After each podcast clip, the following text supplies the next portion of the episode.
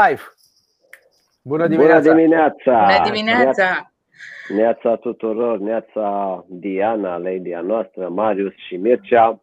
Neața. Bună dimineața, dragilor care sunteți alături de noi. Așa cum v-am obișnuit în fiecare miercuri, stăm de vorbă, depanăm probleme, soluții pe care le-am găsit. Iar astăzi vin cu o problemă pe care am întâmpinat-o eu săptămâna trecută și pe care trebuie să o rezolv, și anume cultura organizațională. Cum am ajuns la această problemă? Chiar asta am vrut să te întreb, dar ce te-a apucat? Deci cum, da. cum te-ai izbit tu de cultura organizațională?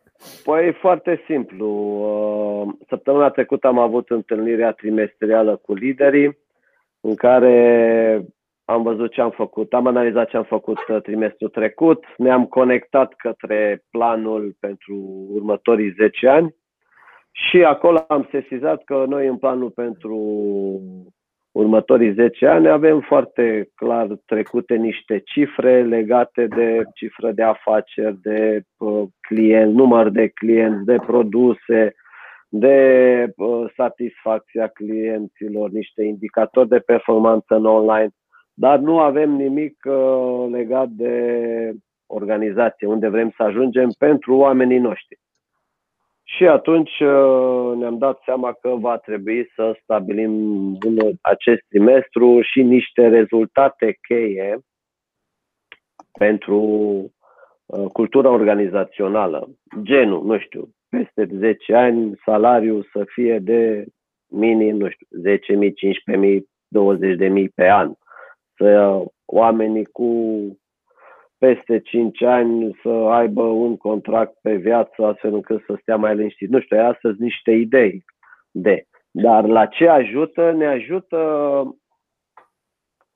în primul rând, să știm ce tip de oameni căutăm pe viitor, cu care să putem să ajungem la acel obiectiv pe următorii zece ani. Și aici mi-am dat seama că mă ajută foarte mult și A D N-ul de brand, unde ne-am dat seama că suntem o companie de care, deci și ca și cultură trebuie să ne focusăm pe, să avem grijă de angajații noștri. Și astfel am o temă foarte grea în trimestrul ăsta, prin care împreună cu liderii, pentru că așa am decis că e mai bine să stabilim împreună cu liderii cultura organizațională decât să o decid eu singur.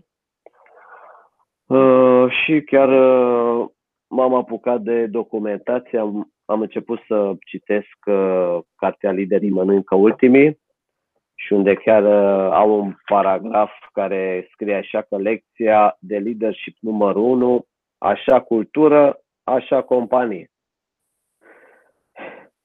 Și da, v-am plecat aici, chiar spune că caracterul descrie modul de gândire și de acțiune al unui individ, iar cultura unei organizații descrie caracterul unui grup de oameni și modul colectiv de gândire și de acțiune al acestora.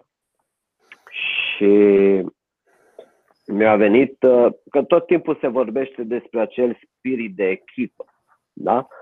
Uh, Dar fiecare are un alt punct de vedere despre acest spirit de echipă, și un alt uh, obiectiv pe anul ăsta e să stabilim ce înseamnă pentru noi uh, spiritul de echipă. Unii zic implicare, ok, ce înseamnă implicarea? Cum o definim? Cum o măsurăm? Numărul de zile petrecute, numărul de ore, numărul de ceva acțiuni, pentru că altfel rămâne la o... Și de asta m-am izbit în ultimii ani, în care toată lumea zicea spirit, că celălalt nu are spirit de echipă, ăla nu are spirit de echipă, dar într-un fel sau altul cred că problema era la că nu era definit ce aia și ce urmărim. Și astfel să le spunem de la început, când intră în echipă, că bă, uite, asta înseamnă nu te cerți, nu te iei, nu bârfești, nu, nu, nu. Și să, organ, să fac totul astfel încât să nu existe clientul meu, să nu existe comanda mea, să nu existe lucrarea mea, dar să existe a noastră, comanda companiei sau clienții companiei. Și voi avea chiar o ședință săptămâna viitoare cu lideri în care să punem un restart de regândire a fiecărui departament, să vedem unde există aceste al meu, al tău și să vedem cum putem pe viitor să fie al nostru și să schimbăm tot sistemul de, de muncă. Auzi, da, eu știu din ce am mai citit că e ca și cu ca și cu brandul, că tot ai zis de brand. Uh, și cultura asta organizațională, că vrei, că nu vrei să faci ceva cu ea, ea există. Ai, ai făcut ceva ca să vezi care da, este da. actualmente sau urmează să faci? Să vezi. Păi, cultura, într-un fel sau este, dar eu vreau să o definez clar astfel încât să fie foarte clar. E clar că după un anumit tip, după stilul meu, s-a format această cultură. Dar nu este definită, să zic așa, astfel încât să știm, băi, ok, ca să, uite, de exemplu, uh, și eu sunt pe care, dar cu toate acestea la vânzări există conturi la care este alocat un reprezentant, iar acel reprezentant consideră contul ăla deja al său și deja devine câteodată individualist. Păi asta zic, nu. Tu vrei să-ți definești cultura organizațională pe care ți-o dorești. Exact. Dar eu, eu sunt medic, acum scuză-mă, eu vreau să tratez o boală, dar ca să tratez boala respectivă trebuie să pun un diagnostic azi. Și asta, asta te întreb, dacă ai în plan sau ai făcut deja, ok, eu știu sau urmează să definim unde vrem, care vrem să fie cultura noastră organizațională, dar care este ea acum, ai făcut sau urmează să faci? Nu, urmează. Prima ca să da. zici, bă, ok, suntem aici, ca da, să ajungem da, da, da, aici, da. facem... Că eu, a, întâmplător, te întreb pentru că acum vreo câțiva ani, mulți, nu mai știu câți, am interacționat cu un domn profesor de la Facultatea de Psihologie din Iași. Dacă mă forțez, mi-am amintit și numele, dar nu e relevant aici, neapărat. O să ți-l zic în privat, eventual. Care avea tot felul de instrumente astea și unul chiar ăsta se numea evaluarea culturii organizaționale. Deci ca să vezi la momentul zero cum ești și după aia să vezi unde, unde trebuie să ajungi. Și de-aia te întreb. Ca să nu, e ca și cu... E bună ideea asta cu ai, ai, zis, ai zis un lucru foarte important, că cum să faci să nu fie doar declarații. Că așa, ieri, de exemplu, a fost cineva care ne-a făcut o prezentare la Biz Club și oamenii din audiență au fost foarte impresionați de faptul că, uite, un mod nou de prezentare, eu sunt cu tare, asta am făcut și valorile mele sunt.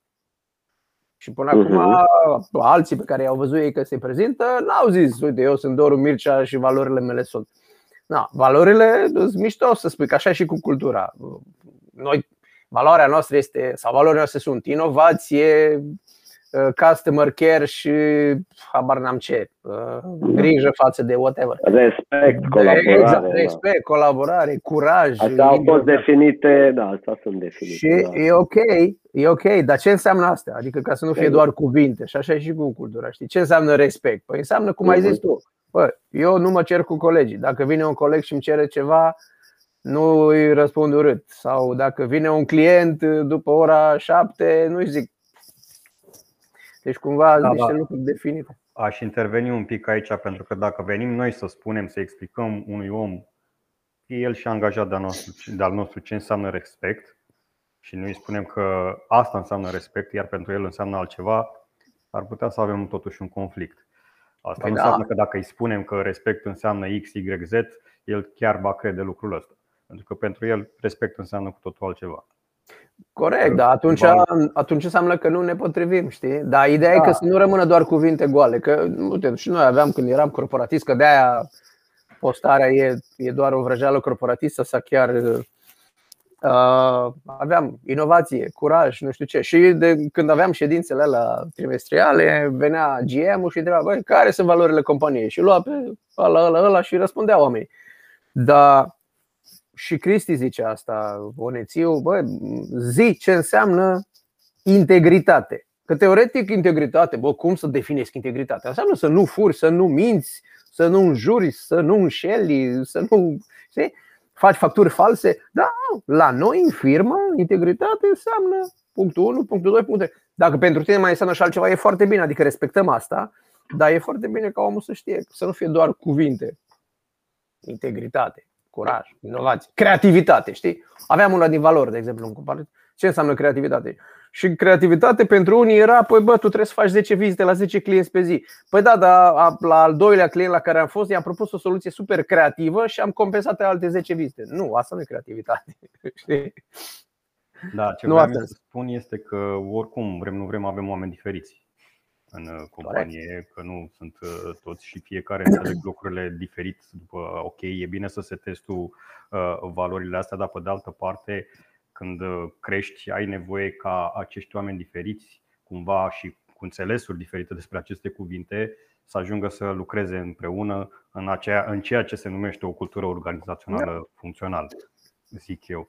Adică aici este cumva, mă rog, nu spun, nu, nu-mi dau seama cum, doar am ridicat o problemă care mi s-a, mi s-a ivit mie acum în minte. Nu e vorba că aș ști eu, că nu știu ca vis-a-vis de chestia asta, dar mă gândesc că obiectivul oricărei companii, vorbim de acele multinaționale, dar vorbim de sute mii de angajați.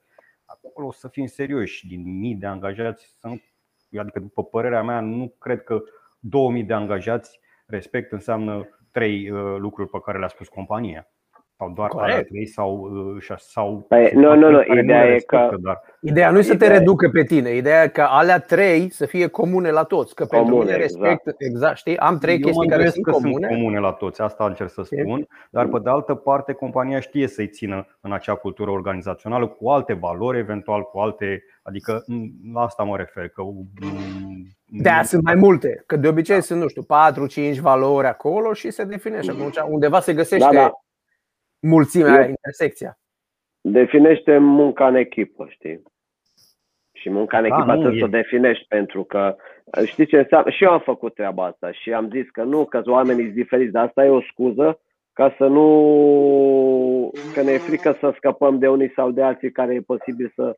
că sunt buni, dar strică unele lucruri și ne e frică să căutăm. Dar în momentul în care vrei să pleci la un drum și acum cum mi-au, mi-au pus întrebarea asta liderii mei, am căzut de acord că da, mă, trebuie să definim și să o ținem foarte clar. Și asta e, cine nu este pe trendul nostru, va trebui să, uh, să ne despărțim, pentru că altfel nu facem altceva decât mergem, mergem, mergem și poate pierdem pe oamenii care au spirit de echipă din cauza altora care nu au acel spirit de echipă, dar performează și într-un fel sau altul trebuie să decizi, bă, vrei performanță, atunci să se omoare, sau vrei muncă de echipă, definește. Cum definești munca de echipă? Sau ce faci ca oamenii să simtă că sunt o echipă?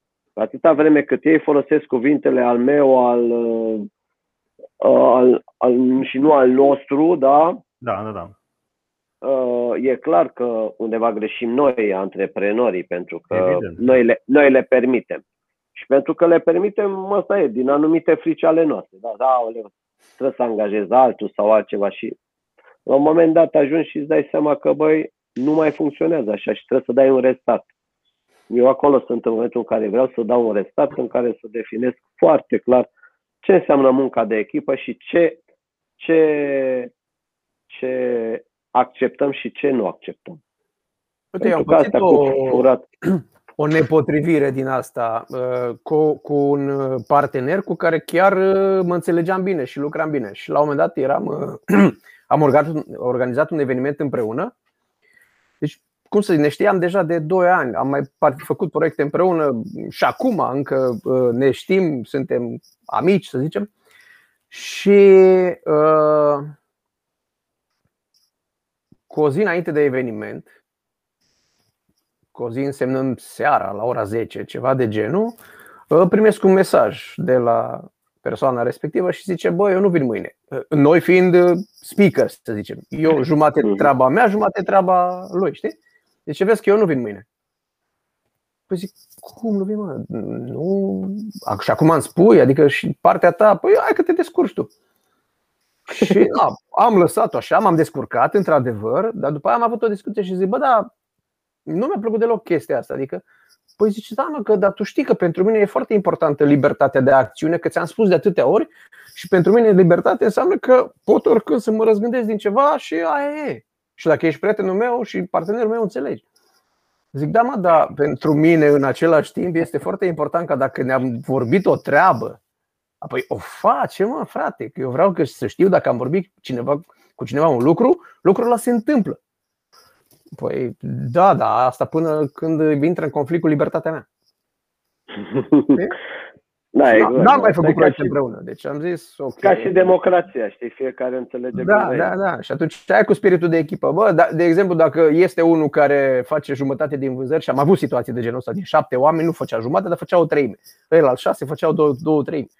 Și, dar era autist total, el era în legea lui, clienții lui n-avea nicio treabă. Și când spunea, bă, da, știi, noi suntem o echipă aici. Păi da, dar eu pentru echipă fac treizeci la sută din vânzări, deci aia e.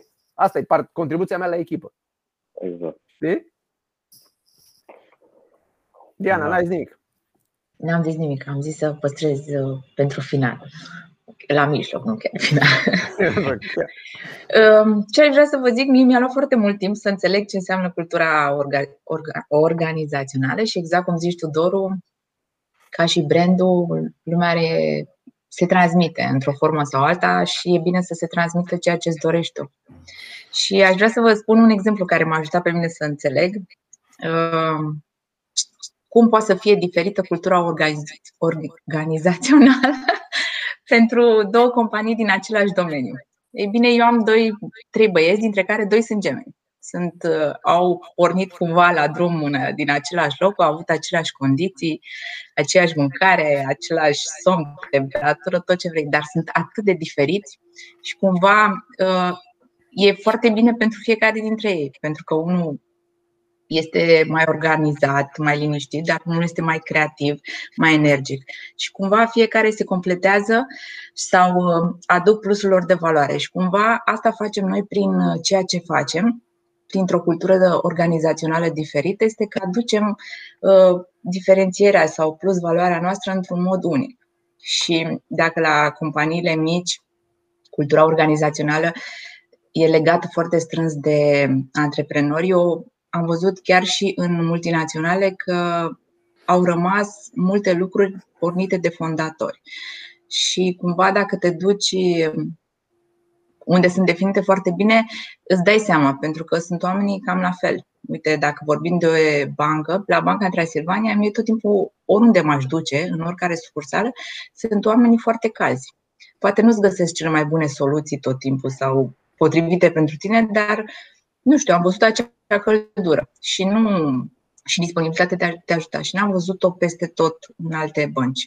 Acolo parcă e o întâmplare, dar reiese sau iese în evidență alte, alte, alte lucruri. Și cumva e un lucru care, nu știu, sau e partea nescrisă, nu o vezi neapărat pusă pe, în brand, în, pe perete, dar e lucru care ne ține împreună. Exact cum ziceți și voi. La un moment dat, dacă lucrurile importante și aceste valori nu sunt explicate și înțelese, nu ne, mai, nu ne fac să, să avem, nu știu, rezultatele pe care ni le dorim. Exact cum zici și tu, Doru, eu am avut foarte, sau mă rog, nu neapărat foarte mulți, dar câțiva colaboratori și angajați care profesional erau foarte ok, dar anumite lucruri mă, nu se potriveau atât de profund cu ceea ce făceam noi.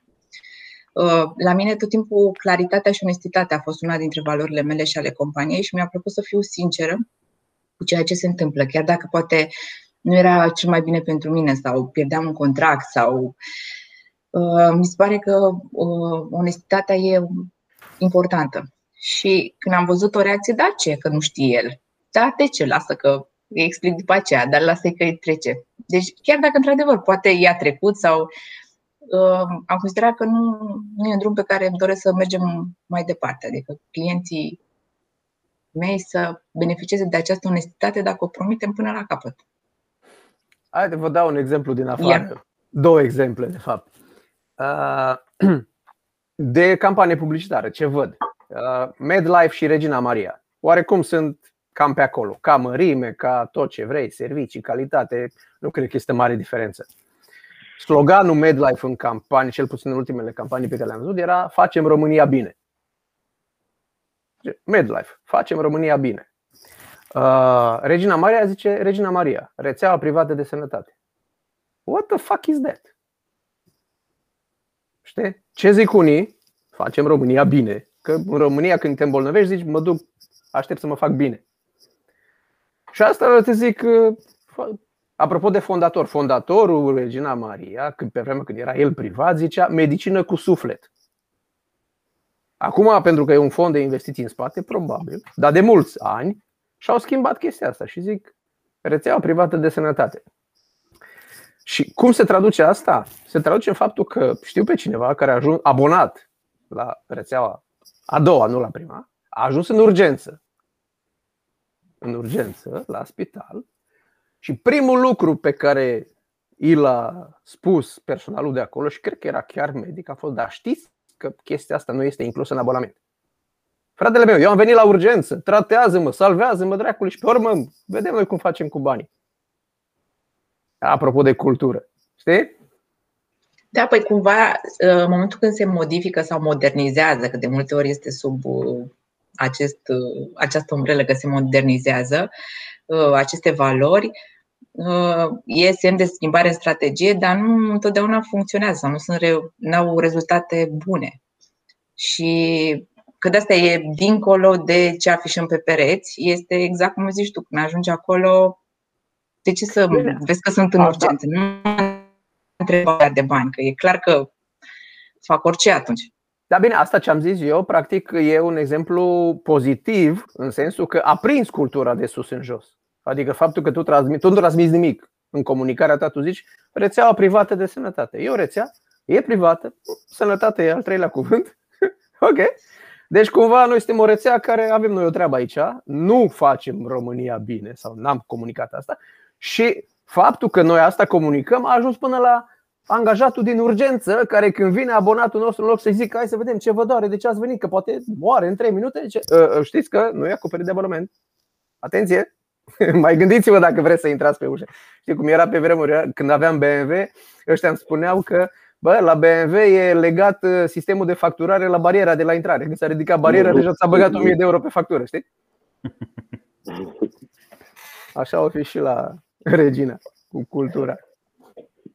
Da, măi, fiecare și-o stabilește. Așa cum stabilește brandul, nu înseamnă... Vezi, asta face un pic diferențierea, că altfel nu poți.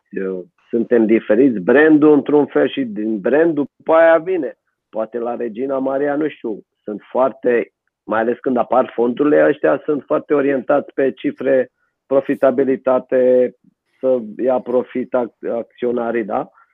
da. Uh, n-ai ce să faci, asta e, transmite, el asta vrea să știe lumea ca o rețea, probabil, habar n-am, celălalt merge pe suflet, e mai, uh, mai human, știi? Și așa caută probabil oamenii, așa că, că nu poți să pui, să găsești un om la recepție care e foarte uh, empatizează foarte bine cu clientul și să spună că stai, stai, stai, că te costă atât. Nu, ăla nu se va simți bine, că nu poate să facă asta. De exact, da, nu, nu începe cu asta. Exact, și atunci se schimbă, e ca și la bancă, și la bancă, unii care, dacă e unul care știe, că, și am o poveste. Uh, soția mea, când a fost în America, a lucrat la bancă. Ea nu e genul ăla și nu putea să vândă acele produse la când știa că vine pensionara să-și depună banii, să vândă niște lucruri care ea știa că nu sunt foarte ok din punctul ăsta de vedere. Și ea și-a ales după aia relație cu clienții, vorbitorii de limbă spaniolă din America, dar n-a putut să facă vânzări. Pentru că valorile ei nu-i permiteau să prostească o persoană în vârstă sau care știa că nu avea acele posibilități, pentru că marketingul la bănci e foarte ok, știi? Ia-ți un credit, plătești ratele din chirie, au un stil de vânzare foarte bine făcut. Doar dar, cu buletinul. Exact, da, dar nimeni nu se uită sau nu caută planul B. Dacă nu am chiriași, Dacă, dacă pierd buletinul. Dacă pierd. Așa că atât, atât, atât brandul, stabilirea brandului și comunicarea îți atrage clienții, așa și cultura îți atrage clienții care sunt angajați. Corect. Sau îi respinge. Că nu e doar de atragere, e vorba și de respingere. Și unii se adaptează, da, sau prind ceva, majoritatea șaptezeci, optzeci, nouăzeci la sută, că o sută la sută cu valorile poate nu e, dar important este să fie majoritar. Dar în momentul în care este o discrepanță, el nu se va mai simți bine sau va fi rugat să, să nu mai facă acele lucruri. Și atunci, că e exact ce ziceați voi, băi, pentru unul respectul e asta, pentru celălalt e altceva. Dar dacă îi definești că, băi, uite, asta e și tu ai încălcat treaba asta și noi nu o acceptăm, că furtul, băi, furtul e de la zero virgulă zero zero unu cent, ăla este furt, da? Da. Nu e furtul că asta e șeful că am luat numai un șurub, nu. Furtul este orice. Da. Stați că eu credeam că numai dacă fur o mașină sau asta e. Am avut și eu uh, problema asta, că era, sunt doar cincizeci de lei. Da. Doar cincizeci de lei. Și eu am avut om cu... zi de raportare în Bistrița și pe decont masă din Sighișoara. Întâmplător face că știu zona și n-ai cum să fii, la, să fii la lucru în Bistrița și să mănânci până în Sighișoara. Adică și de la Schumacher dacă ești, care e în comă sau de... n-ai cum, știi? Și partea mișto este că m-am dus la șeful meu atunci și am zis, uite băiețașul, ăsta-i furt. Și noi avem o valoare care se numește integritate. Hai să-l dăm afară. A, a, nu mai fi așa intransigent și tu exagerezi. Exact, da, da. Deci vreau să vă povestesc despre o clasificare, mi s-a părut foarte interesantă, a, sau o împărțire a culturilor organ, organizaționale. Astăzi am o problemă cu cuvântul ăsta, nu știu de ce.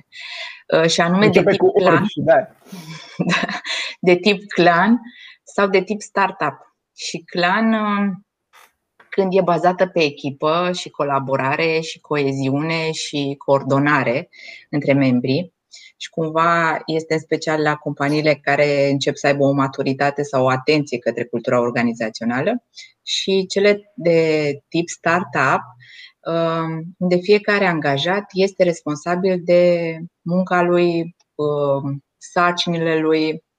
Și atunci cumva iese în evidență prin ceea ce face.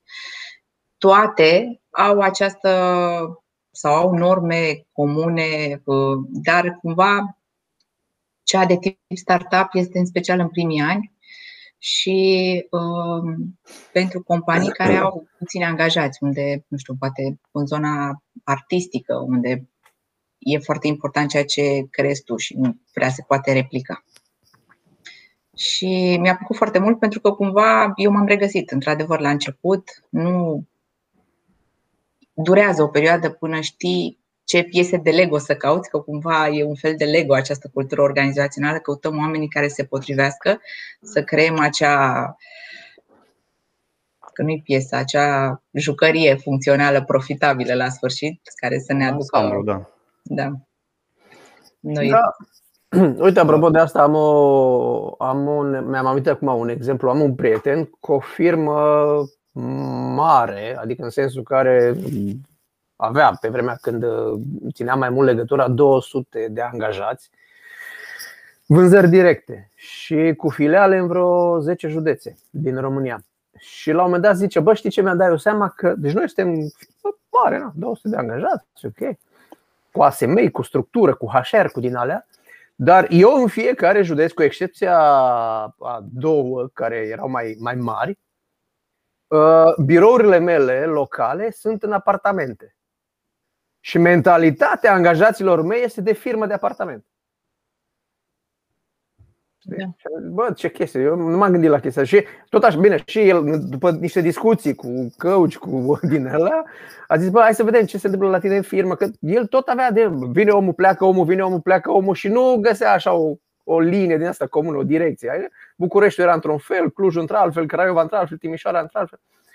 Și după ce omul respectiv, consultantul sau ce era, a dat o tură prin țară, a zis, bă, cu excepția astea două județe unde este birou, cum ar veni, în clădire de birouri și oamenii simt că vin la job la o firmă, în ale alte vin în niște apartamente unde vecina de peste hol face curată, la își plimbă cățelul și mentalitatea lor este de, na, Eu înțeleg că lucrez la o firmă, de, dar aici la noi acasă eu noi suntem o firmă. Pot să confirm asta. Pot da? să confirm asta, da. Apropo de mentalitate și de asta, lucrurile se schimbă foarte mult în momentul în care eu, când am început cu producția într-o hală foarte mică, da, cu patru oameni și așa mai departe, era mentalitatea de, cum zicem noi la mobilă, de garajiști, știi, de firmă mică, de, na, cum zici tu, firmă de apartament, așa îi zicem noi, garajiști, știi? E, în momentul în care ne-am mutat într-o hală mare, tot patru oameni, cinci oameni eram, nu eram foarte mulți, dar ne-am mutat într-o hală mare. E adevărat că se plimbau foarte mult aiurea, nici nu știau, nu știau, nu știau procese, nu știau cum de suie, era foarte mult spațiu și se plimbau și, și eu mă miram, trei luni de zile mi-a luat ca să înțeleg că nu-mi dădeam seama, zic, bă, cum dracu, mă, noi putem produce mai puțin cu aceiași oameni într-un spațiu mai mare, că noi ne plingeam mereu de spațiu, că nu avem loc și că nu știu ce și acum aveam spațiu, dar ne plimbam aiurea prin el, că na, nu. Și după aceea, ușor, ușor, când am început să angajăm oameni și să se umple hala și să facem, să avem bancurile de producție bine pus la punct, procesele și sistemul de lucru și tot alea, omul vine ca la o fabrică de producție și nu mai vine ca la un atelier sau ca la un garajist, să zic așa. Și oamenii îi văd, adică eu am văzut și îi văd și de la interviu când vin că vin locul în care ei vin să se angajeze, le impune un oarecare respect și văd și ei la rândul lor tratează lucrurile diferit. Deci chestia asta cu mentalitatea de garajist sau de uh, firmă de apartament, apartament. Da, este, este, este reală, pentru că omul așa tratează lucrurile. Am venit la o firmă mică, uh, lucrurile aici sunt ca la o firmă mică. Tu dacă îi ceri niște lucruri avansate, el aproape că nici măcar nu înțelege de ce îi le ceri și are ăsta nebunit și chestii de genul ăsta. În condițiile în care tu te prezinți ca și o firmă mare în fața oamenilor care vin să se angajeze, că aici despre asta este vorba, atunci și ei tratează lucrurile diferit. Asta este da. Uite, știi ce vrea, aș vrea să-ți povestesc și din, tu ai zis din punct de vedere al clienților, dar aș vrea să-ți povestesc din punct de vedere al angajaților. Nu, de angajați vorbeam, nu de Da, clienți. da.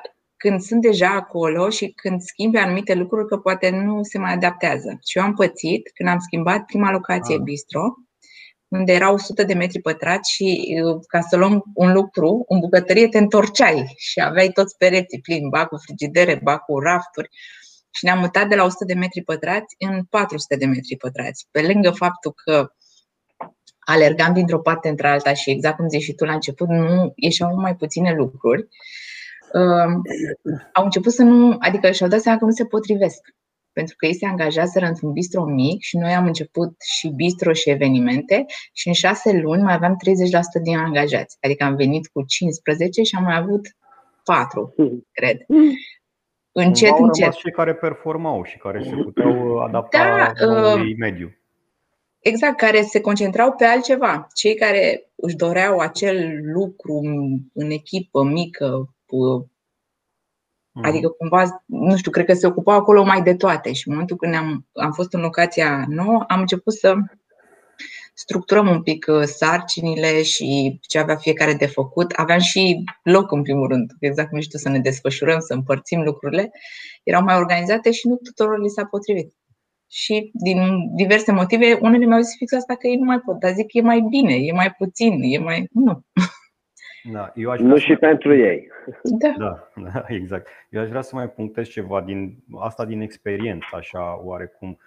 Apropo de cuvintele astea, cultură organizațională, prima oară când le-am auzit a fost într-o întâlnire cu Cristi, nu știu, la un training, ceva de genul ăsta, și m-a lovit, m-au lovit cuvintele astea. Am zis, mamă, nene. Adică mi-am dat seama câtă greutate au, numai că până atunci nu. Nu, nici, cred că nici măcar nu le pronunțase ca, ca, și, ca și idee. Și uh, eu aș vrea să vorbesc un pic, un pic din perspectiva mea, cum am trecut prin chestia asta. Pentru că m- într-o firmă, fiind, am plecat ca o firmă mică, da? Și um, eu spun așa, uitându-mă în spate, am făcut lucruri bune și lucruri mai puțin bune, dar asta se întâmplă la toată lumea, e normal. uh, antrepre, Antreprenorul la o firmă mică este cel care inițiază, să zicem așa, cultura organizațională în firma lui prin modul în care face recrutarea, conștient sau de cele mai multe ori mai puțin conștient. Dar el face lucrul ăsta prin felul lui de a fi. El caută să găsească, ok, pe lângă are probabil că toți trebuie să avem niște criterii, da, când angajăm, dacă să aibă competență, să nu știu, cunoștințe tehnice, vârstă, chestii, fiecare are criteriile lui după care angajează. Și toți cred că începem și la început angajăm după valorile noastre, dar inconștient facem lucrul ăsta. Adică nu îl facem conștient la modul că, adică eu cel puțin nu l-am făcut conștient. În sensul că eu nu mi-am pus valorile pe masă okay. la vremea respectivă. Băi, asta, asta, asta, asta îmi place mie. Și după aia am început să-l întreb pe ăla și să văd dacă se încadrează în valorile alea și nu știu ce. Pur și simplu din discuția pe care o aveam, pentru că eu făceam recrutarea, dar îmi dădeam seama dacă omul se încadra în valorile acelea. Și era mai mult pe feeling, deci nu pe structură sau chestii de genul ăsta. Ideea este că după ce, l-am, după ce angajam, lucrul ăsta mi s-a întâmplat și îl făceam și îl fac în continuare constant. După ce angajam, urmăream oarecum dacă îndeplinește valorile respective. Adică dacă chiar nu m-am înșelat, pentru că au fost și situații în care m-am înșelat. Adică oamenii vin la interviu și se prezintă într-un fel, iar apoi când ajung acolo în producție și intră într-un mediu care e alt mediu și încep să înjure, nu știu, tot felul de chestii de genul ăsta pe care noi nu le acceptăm aici, atunci cumva l-am atenționat, adică am urmărit ce se întâmplă cu el după aceea. Asta cât am putut. Că apropo de ce ziceai tu, Diana, da, antreprenorul inițiază la început cultura organizațională în firmele mici. După aceea când firmele devin mai mari și tu ca și antreprenor nu mai ai timpul ăsta necesar și poate nici nu te mai ocupi de recrutare, e foarte important să stabilești cele trei cu care ne-am bătut și noi capul foarte mult timp, da, cu viziunea, misiunea și valorile companiei. Și în momentul în care angajezi oamenii care fac angajări pentru tine, să, să cunoască și să fie, să se integreze din punctul de vedere al viziunii, al misiunii și al valorilor. Adică ei cumva după aceea când angajează pentru tine trebuie să fie, cum să zic, să asimileze acest, viziunea ta, viziunea companiei tale, da, misiunea și mai ales valorile. Pentru că altfel nu ai cum să ajungi o multinațională, pentru că de-aia au ei viziune, misiune, valori. Că nu mai stă nimeni, apropo de ce ziceai tu, Doru, nu mai stă fondatorul sau nu știu cine să vină să explice, eu știu, corect, nici măcar boardului da. despre, despre lucrurile astea. No.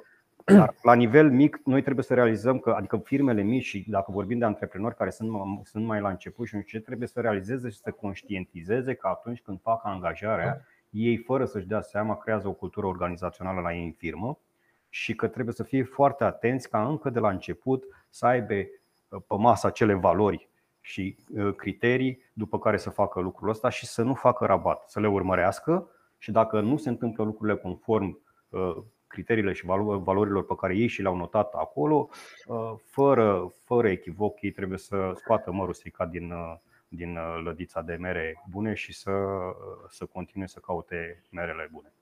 Da, cumva m-am confruntat cu această experiență că una sau două recrutări greșite îți influențează foarte mult ceea ce se întâmplă în companie la nivelul ăsta da. mic. Și inclusiv îți strică cultura organi- organizațională. Adică asta în... dacă nu iei măsură. Exact. Deci în momentul când vezi că se întâmplă lucruri care nu sunt aliniate cu ceea ce îți dorești tu. Cred că apropo de, apropo de ce spuneai tu, Marius, că ajungi la un moment dat în care poate nu mai vine fondatorul uh, să transmită lucrurile astea. uh, Cred că așa ca obiectiv al nostru ar fi să, când definim, începem să definim cultura organizațională și ne ținem noi să o implementăm și să fie respectată și să adoptată de, de oamenii noștri de firmă, cumva obiectivul ar fi ca să ajungem ca oamenii să gândească la modul ok, ce ar face Jolt acum? Sau ce ar face Marius acum?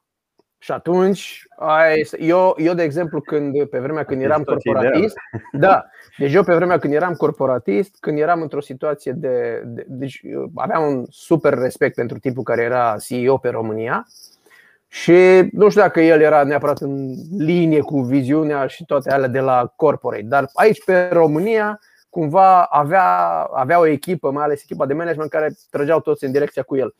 Și la mine, fără să, adică nu mi-a pus el treaba asta, dar am ajuns eu, când eram în situație cu un om sau cu un client sau cu nu știu ce, cam asta era gândit, bă, dacă ar fi Dan aici, ce ar face? Și atunci, cumva, asta, asta înseamnă că și-a făcut treaba bine. Dacă și noi reușim să, să, că ziceai de oameni care ajung să recruteze pentru tine, știi? Vine ăla, recrutează, are niște criterii, bun, și acum asta se duce la bun. Teoretic, poate nu mai este pasul în care să-l vezi și tu. Ok, Marius l-ar angaja pe omul ăsta. Și dacă l-ar angaja, de ce l-ar angaja? De asta, de asta, de asta. Dacă nu l-ar angaja, de ce nu l-ar angaja? De asta, de asta. Ok. Atunci înseamnă că ți-ai făcut treaba. E mișto ce face Jolt, pentru că el e cumva un pas înainte și când îți faci, cum mai zis tu, Jolt, când îți faci planul pentru zece ani, e foarte important să ai cultura asta organizațională, să o definești și să o ai limpede, să zic așa. Pentru tine mai ales și pentru board-ul tău, înțelegi că după aceea, dacă la voi e limpede, clar, după aia se duc lucrurile în jos, știi, și nu are cum să nu, să nu aibă efect. Apropo, îmi dai și nu planul tău pe zece ani. Exact, nu există un plan de zece ani, cred că acum am înțeles și eu, ascultându-te pe tine, și asta așa este, adică nu poți să-ți faci un plan pe zece ani fără să, să, să lucrezi cu treaba asta, cu cultura organizațională, pentru că altfel e clar, e ca și cum ai spune, băi, am, uite, asta e căruța, dar nu am cai, știi? Nu știu ce cai să pun la ea, știi? Cam, cam asta e ideea. Pentru că noi da. povestim aici ca să învățăm unii de la alții, ne dai și nouă planul să ne inspirăm? Adică mie, pe mine m-ar ajuta. Dacă vrei să-l da, facem da, da. și noi cu tine. Poți să blurezi acolo niște cifre sau ceva sau da, da, te, poți să ne dai în ungurește, că îl traducem noi, nu e problemă. Da, da, da, da, nu e în ungurește. Nu? A, deci nu intenționezi să te extinzi și în ungurește. Nu, în România. În România. Nu, acum fără glumă, eu, pentru că tocmai au punctat Marius și eu mă gândeam la asta mai devreme, dar mi-a ieșit la un moment dat din cap că ești cel mai avansat din punctul ăsta de vedere, dă-ne și noi să ne uităm un pic acolo, poate scoatem un training de acolo. Da. Uite, aș vrea să vă mai întreb ceva. Am citit partea asta cu angajații, tot timpul m-am documentat și am încercat să învăț, pentru că am considerat că sunt prea, nu știu, credulă, ca să zic așa, și s-au întâmplat multe lucruri care le puteam evita. Și uh, unul dintre, una dintre informații era cum îți dai seama că omul care l-ai angajat nu se potrivește, că nu se integrează și nu face bine echipei. Aș vrea să vă întreb și pe voi. Uh, pot să vă zic că eu ce am remarcat este că era acel om care nu era mulțumit. Că dacă îl întrebai, tot timpul ofta, aștepta să se termine programul și își găsea, adică nu neapărat să privești tot timpul partea pozitivă a lucrurilor, dar nici chiar toate să fie negre. Negre, exact. Voi cum, cum v-ați, sau cum ați identificat oamenii până să ajungă neapărat să facă acele probleme? Eu am două situații. Prima, asta este clar, în momentul în care începe să se plângă, e clar că el are o nemulțumire și atunci trebuie să vezi dacă nemulțumirea aia este reală, să zic așa, din punct de vedere al tău, al companiei, da? Deci omul e susținută și atunci trebuie să faci ceva sau nu. Sau în, în situația în care eu chiar am avut, adică sunt oameni care ajung la, la un nivel de saturație, să zic așa, poate au mai mulți ani la tine și nu știu ce și nu mai Au, au un grad atât de mare de obișnuință și când se întâmplă lucruri noi pentru ei sunt grele, știi, se, sunt, ei se adaptează greu la ele și așa mai departe. Eu de multe ori am lăsat să plece, adică le-am spus, băi, nu mai gata, până aici am putut, dacă vrei, ok. Asta este situația, i-am explicat că nu pot să fac nimic în direcția în care și-o dorea el, că aveau niște cerințe, să zic așa, da? Și l-am lăsat să plece. Eu spun că am cel puțin două situații, dacă nu chiar trei, după trei luni, patru luni de zile s-au întors. Și s-au întors cu, altă, cu un alt vibe.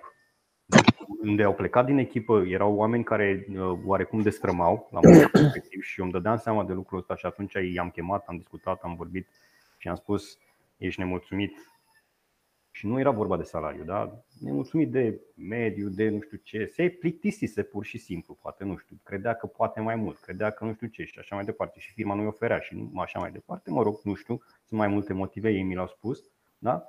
După câteva luni de zile s-au întors și chiar uh, acum, adică ma, toți sunt uh, încă aici și lucrează și sunt foarte mulțumiți și sunt foarte ok și își dau seama de, de lucrul ăsta, știi? Adică apreciază altfel.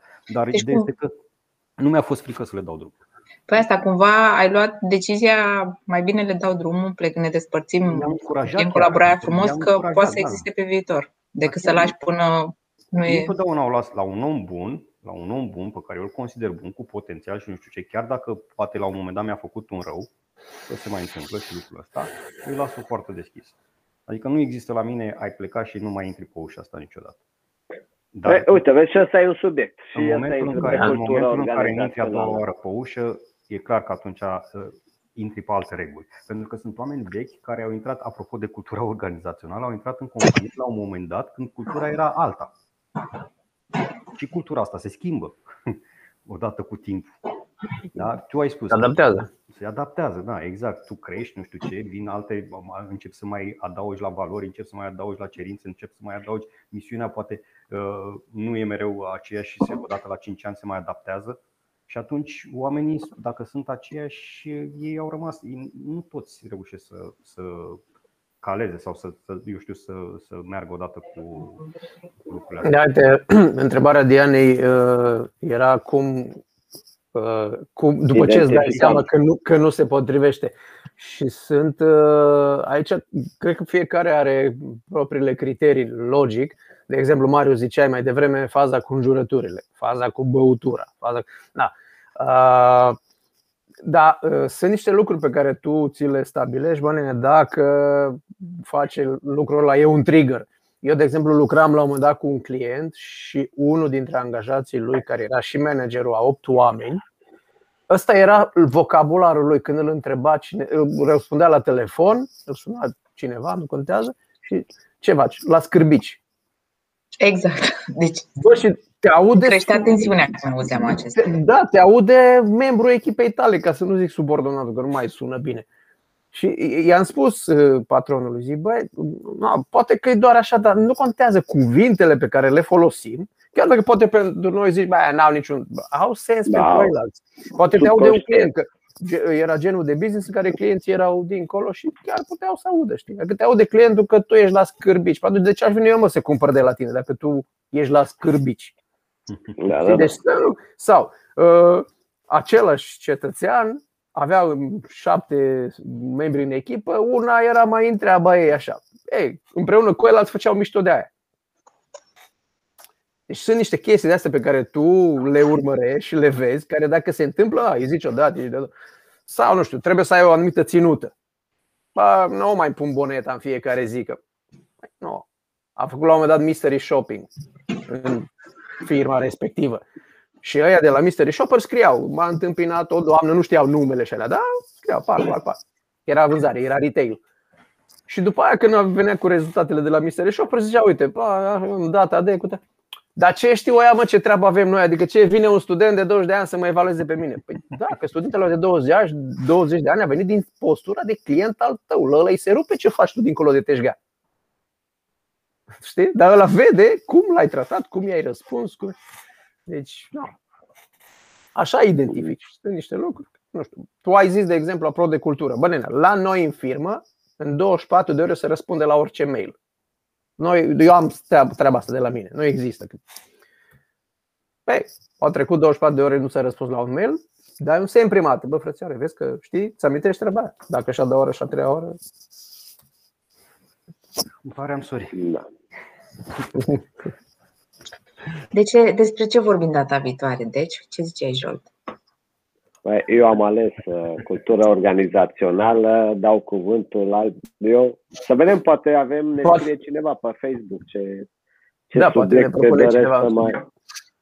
Cum da, să atunci. Conducem afacerea când suntem în vacanță? Nu știu. A, uite, da, un subiect bun. Atunci nu conducem, suntem în vacanță. Da.